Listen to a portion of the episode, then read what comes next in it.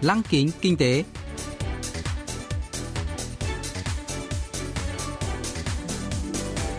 Xuân Trường xin kính chào quý vị và các bạn. Mời quý vị và các bạn cùng theo dõi chuyên mục Lăng kính kinh tế của Đài Phát thanh Quốc tế Hàn Quốc KBS World Radio phát sóng vào thứ hai hàng tuần.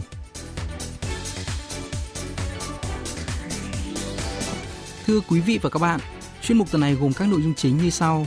Trong mục tiêu điểm kinh tế, mời các bạn nghe các chính sách kinh tế hậu dịch Covid-19 của hai gã khổng lồ Mỹ và Trung Quốc. Phần cuối của chương trình sẽ giới thiệu về các doanh nghiệp Hàn Quốc hiện đang dẫn đầu trong việc đưa ra những ý tưởng đổi mới với niềm hy vọng sẽ dẫn dắt tương lai của nền kinh tế toàn cầu. Cụ thể, hôm nay chúng tôi sẽ giới thiệu với quý vị và các bạn về Amuse Travel, nhà cung cấp các tour du lịch theo yêu cầu cho người khuyết tật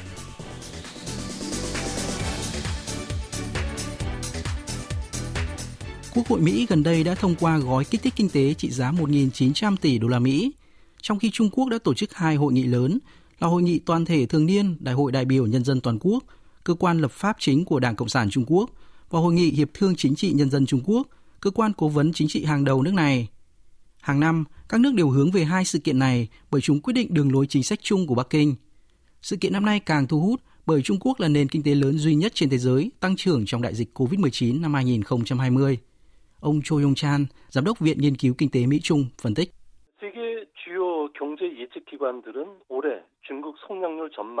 Trung Quốc đặt mục tiêu tăng trưởng 6% trong năm nay, quân số khiêm tốn so với dự đoán của các cơ quan quốc tế 8%. Có bốn lý do đằng sau việc này. Đầu tiên, Mỹ có thể trả đũa thuế quan với Trung Quốc nếu nước này không thực hiện đúng cam kết giai đoạn đầu của thỏa thuận thương mại song phương. Thứ hai, nếu đặt mục tiêu tăng trưởng cao, chính quyền địa phương có thể đề ra mục tiêu tăng trưởng cao hơn, theo đuổi tăng trưởng và kêu gọi đầu tư ồ ạt, kéo theo các tác động tiêu cực như như làm phát, bung bóng nhà đất, non non trồng chất, rủi ro tài chính và báo cáo sai sự thật. Thứ ba, Bắc Kinh từng đặt mục tiêu tăng trưởng cao để tạo ra nhiều việc làm, nhưng chính sách này không còn cần thiết khi số người trong độ tuổi lao động dự kiến sẽ giảm từ 896 triệu năm 2019 xuống 700 triệu năm 2050. Cuối cùng, quan điểm tăng trưởng của các nước hiện nay là chú trọng tăng trưởng chất lượng hơn là số lượng sau khi trải qua thời kỳ bùng phát đại dịch. AI 추진과 같은 높은 성장을 필요하지 않기 때문에 그런 것으로 보여집니다. Trong bài báo cáo trước chính phủ, Thủ tướng Trung Quốc Lý Khắc Cường đã nhấn mạnh đến tăng trưởng ổn định. Năm nay, Bắc Kinh sẽ kỷ niệm 100 năm thành lập Đảng Cộng sản Trung Quốc và Chủ tịch Trung Quốc Tập Cận Bình nhiều khả năng sẽ bắt đầu nhiệm kỳ thứ ba kể từ năm 2022. Do đó, Trung Quốc đặt mục tiêu tăng trưởng ổn định trong giai đoạn hiện nay.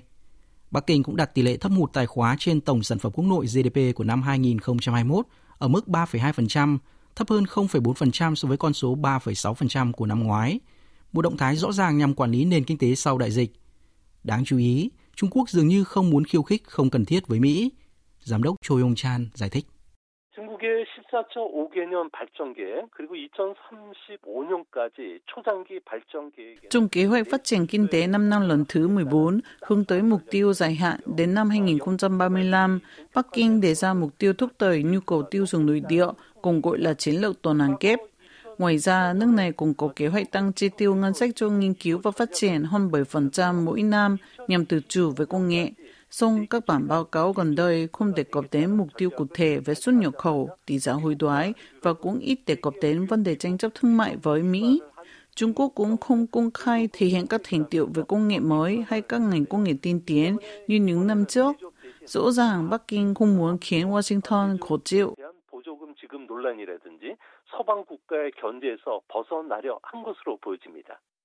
Năm 2015, Bắc Kinh đã công bố kế hoạch chiến lược sản xuất tại Trung Quốc 2025, Made in China 2025, biến Trung Quốc trở thành siêu cường sản xuất toàn cầu vào năm 2025. Tuy nhiên, Mỹ và Liên minh châu Âu EU cho rằng các kế hoạch của Bắc Kinh được đặt ra nhằm bảo hộ các doanh nghiệp nước này thông qua các khoản trợ cấp bóp méo thị trường, do đó cáo buộc Trung Quốc vi phạm quy định của Tổ chức Thương mại Thế giới WTO. Nhận thức được vấn đề này, Trung Quốc đã tập trung nhiều hơn vào khoa học và công nghệ thay vì sản xuất. Song Bắc Kinh dường như vẫn tích cực chuẩn bị cho cuộc chiến thương mại với Washington. Trong hai phiên họp gần nhất, chính phủ Trung Quốc một lần nữa cam kết nuôi dưỡng các ngành công nghệ cốt lõi thế hệ tiếp theo như chip bán dẫn và pin nhiên liệu. Để tăng cường khả năng cạnh tranh trong lĩnh vực sản xuất, Bắc Kinh đã quyết định hỗ trợ 8 ngành công nghiệp trọng điểm như ngành công nghiệp phương tiện chạy nhiên liệu mới, đồng thời tiết lộ kế hoạch đầu tư vào 7 lĩnh vực công nghệ cao như trí tuệ nhân tạo AI, công nghệ sinh học, Trong khi đó, Washington sẽ thực hiện gói kích thích kinh tế khổng lồ. Ông Cho Yong Chan cho biết.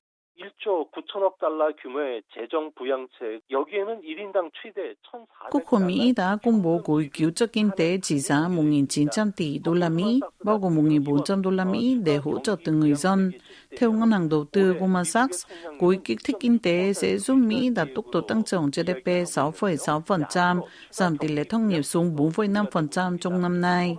Cục Dự trữ Liên bang Mỹ Fed cho biết sẽ tiếp tục thực hiện chính sách nới lỏng tiền tệ đến năm 2023 và Washington cũng đang chuẩn bị cho các kế hoạch kích thích kinh tế bổ sung.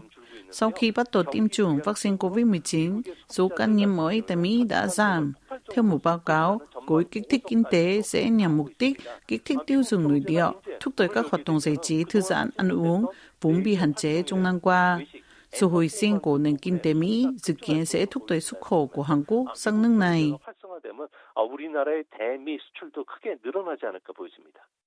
Về đối ngoại, Washington đang nỗ lực mở rộng sự ảnh hưởng của cơ chế đối thoại bốn nước bao gồm Mỹ, Nhật Bản, Ấn Độ và Australia, còn được gọi là Quad, nhóm bộ tứ kim cương. Nhiều ý kiến cho rằng cơ chế đối thoại này được thiết lập nhằm mục đích kiểm soát Bắc Kinh – lãnh đạo bốn nước đã tổ chức hội nghị thượng đỉnh bốn bên lần đầu tiên vào ngày 12 tháng 3 vừa qua. Dự kiến, Tổng thống Mỹ Joe Biden sẽ thể hiện tầm nhìn kiềm chế Trung Quốc một cách nghiêm túc thông qua Quad. Giám đốc Cho Yong Chan giải thích. Trong thời kỳ hậu COVID-19, Mỹ và Trung Quốc dự kiến sẽ cạnh tranh khốc liệt trong bảy lĩnh vực như thương mại, công nghệ, nhân quyền, tài chính, kiểm soát bệnh truyền nhiễm, ngoại giao và quân sự. Mỹ đang cấp suất thiết lập các liên minh chống lại sự nổi lên của Trung Quốc, thể hiện tầm nhìn đêm mười mới của 10 nước dân chủ trên thế giới. Washington đang chuẩn bị các lệnh trừng phạt quốc tế liên quan tới cuộc tàn ác của Bắc Kinh với dân tộc thiểu số duy ngôn Mỹ ở khu tự trị Tăng Cương, phía Tây Trung Quốc. Về phần mình, Trung Quốc sẽ triển khai đồng nhân dân tệ kỹ thuật số trước Thế vận hội mùa đông Bắc Kinh 2022, một động thái có thể làm dung chuyển vai trò của đồng đô la Mỹ hiện nay. Bắc Kinh có thể hạn chế xuất khẩu đất hiếm và ban tháo trái phiếu khu bạc Mỹ. Nếu chiến tranh lạnh kiểu mới giữa hai nền kinh tế lớn nhất thế giới nổ ra, xu hướng đồng đô la Mỹ mạnh sẽ thúc đẩy dùng vốn nước ngoài chạy khỏi thị trường các nền kinh tế mới nổi, khiến đầu tư giảm và gây bất ổn cho nền kinh tế toàn cầu. Ngoại trưởng Mỹ Tony Blinken và Bộ trưởng Quốc phòng Mỹ Lloyd Austin sẽ thăm Nhật Bản và Hàn Quốc trong tuần này. Chuyến thăm Đông Bắc Á của hai quan chức cấp cao Mỹ được cho là thông điệp thành lập liên minh chống lại Trung Quốc.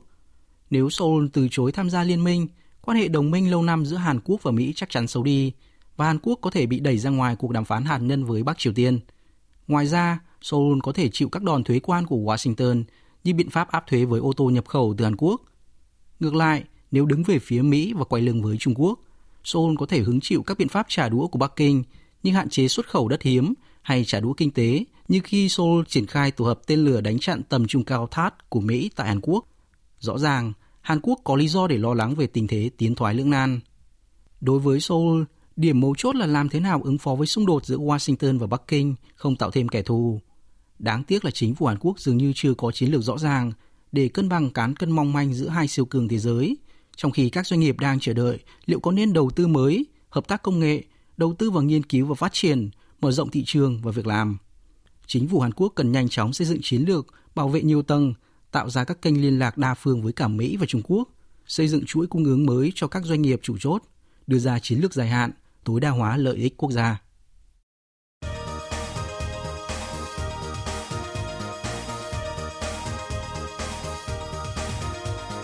Tiếp theo chương trình là phần doanh nghiệp tiên phong trong kinh tế Hàn Quốc, giới thiệu về những doanh nghiệp Hàn Quốc đi đầu trong việc tạo ra những ý tưởng mới, sở hữu công nghệ hàng đầu và hứa hẹn sẽ dẫn dắt nền kinh tế trong tương lai. Hôm nay, chúng tôi sẽ giới thiệu về Amuse Travel, nhà cung cấp tour du lịch theo yêu cầu cho người già yếu, khuyết tật. Giám đốc Oh So Yeon của Amuse Travel luôn hy vọng đóng góp công sức cho xã hội. Khi còn là một nhân viên văn phòng, ông đã tích cực tham gia các hoạt động thiện nguyện nhưng vẫn cảm thấy chưa đủ. Cuối cùng, ông đã quyết định thành lập một công ty du lịch dành cho những gia đình có con nhỏ, người già, người khuyết tật có hoàn cảnh đặc biệt trong xã hội, dựa trên ý tưởng của một người quen trong đoàn thiện nguyện. Mục tiêu của Amuse Travel là xóa bỏ rào cản, giúp người khuyết tật, già yếu có thể trải nghiệm các chuyến du lịch không giới hạn. Thành lập tháng 10 năm 2016, chỉ trong 2 năm, giám đốc Oh So Yeon đã tự bỏ ra số tiền 90.000 đô la Mỹ để thực hiện 80 tour du lịch dành cho người khuyết tật, cung cấp dịch vụ du lịch thuận tiện cho tất cả mọi người. Ông cho biết.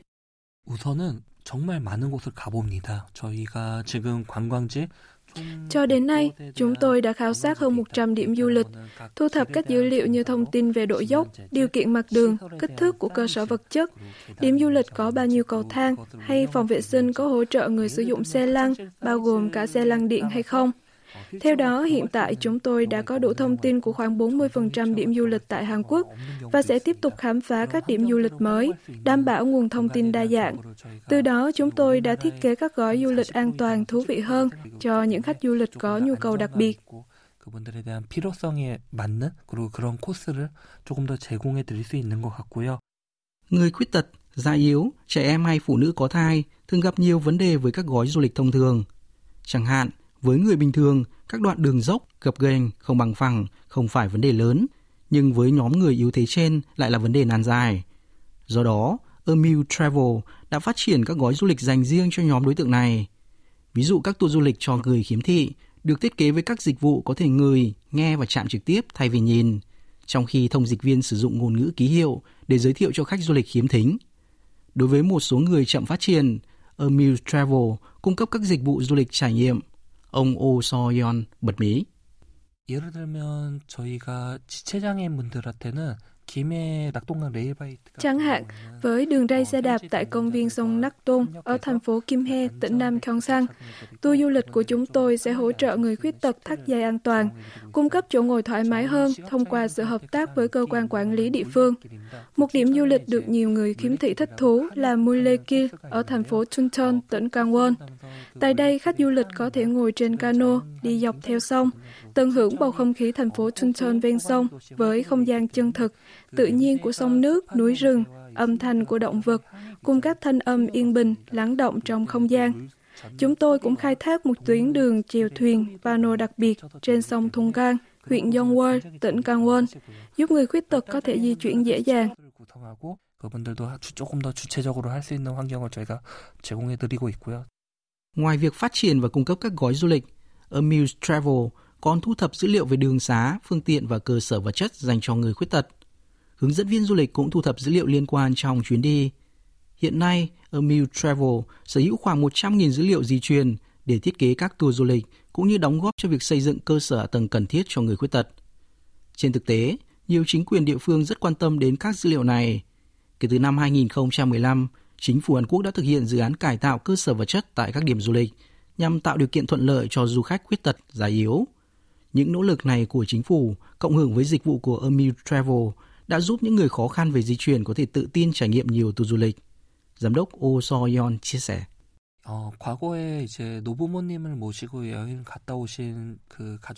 Một gia đình đi du lịch với cha mẹ lớn tuổi cho biết, mẹ của anh rất vui và hài lòng với dịch vụ của chúng tôi. Trên thực tế, bà cụ từng mặc cảm, tự ti đến mức không muốn tiếp tục sống nữa. Tuy nhiên, sau khi sử dụng dịch vụ của chúng tôi, bà cụ muốn sống lâu hơn, háo hức mong chờ chuyến du lịch tiếp theo. Một khách du lịch khuyết tật khác đã nắm tay tôi và cảm kích nói, Trưởng đoàn, tôi thích quá, tôi thích đi du lịch cùng anh. Tôi hy vọng sẽ có nhiều chuyến du lịch như vậy. Tôi đã thực sự cảm động và tìm thấy được động lực lớn cho công việc của mình từ những lời nói đó. 어, 얘기들이 담겨 있더라고요. Ngành công nghiệp du lịch đã bị ảnh hưởng nặng nề bởi dịch COVID-19 và Amuse Travel cũng không phải là ngoại lệ. Đại dịch khiến các hoạt động ngoài trời bị hạn chế, nhiều người cảm thấy cả thể chất và tinh thần suy giảm. Nhận thấy tình hình càng trở nên khó khăn đối với các gia đình có người già, người khuyết tật, Amuse Travel đã tạo ra dịch vụ mới mang tên chuyến đi chăm sóc. Dịch vụ này đã nhận được phản hồi tích cực từ khách du lịch trong năm ngoái, giúp công ty vẫn có được nguồn thu trong mùa dịch tương tự các năm khác – có thể nói, Amil Travel đã thành công trong việc song hành cùng người dân trong đại dịch. Hiện nay, Amil Travel đang hướng đến một bước đột phá. Giám đốc Oh Soyeon cho biết.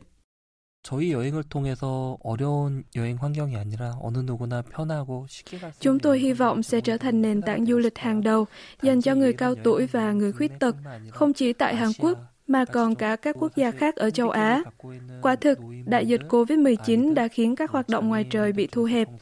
Tuy nhiên trên thực tế, ngay cả trước đại dịch, thì với người khuyết tật, việc đi lại và di chuyển cũng đã gặp nhiều khó khăn. Tôi hy vọng sẽ có nhiều người tới thăm các địa điểm du lịch, thúc đẩy việc cải tạo cơ sở hạ tầng, đường xá, giúp người già, người khuyết tật có thể tiếp cận các điểm du lịch dễ dàng hơn. Với sứ mệnh đó, chúng tôi sẽ tích cực khám phá thị trường Hàn Quốc và quốc tế, với trọng tâm là châu Á.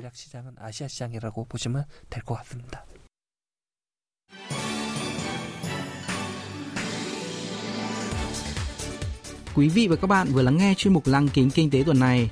Cảm ơn quý vị và các bạn đã quan tâm theo dõi. Xin kính chào tạm biệt và hẹn gặp lại trong chương trình tuần sau.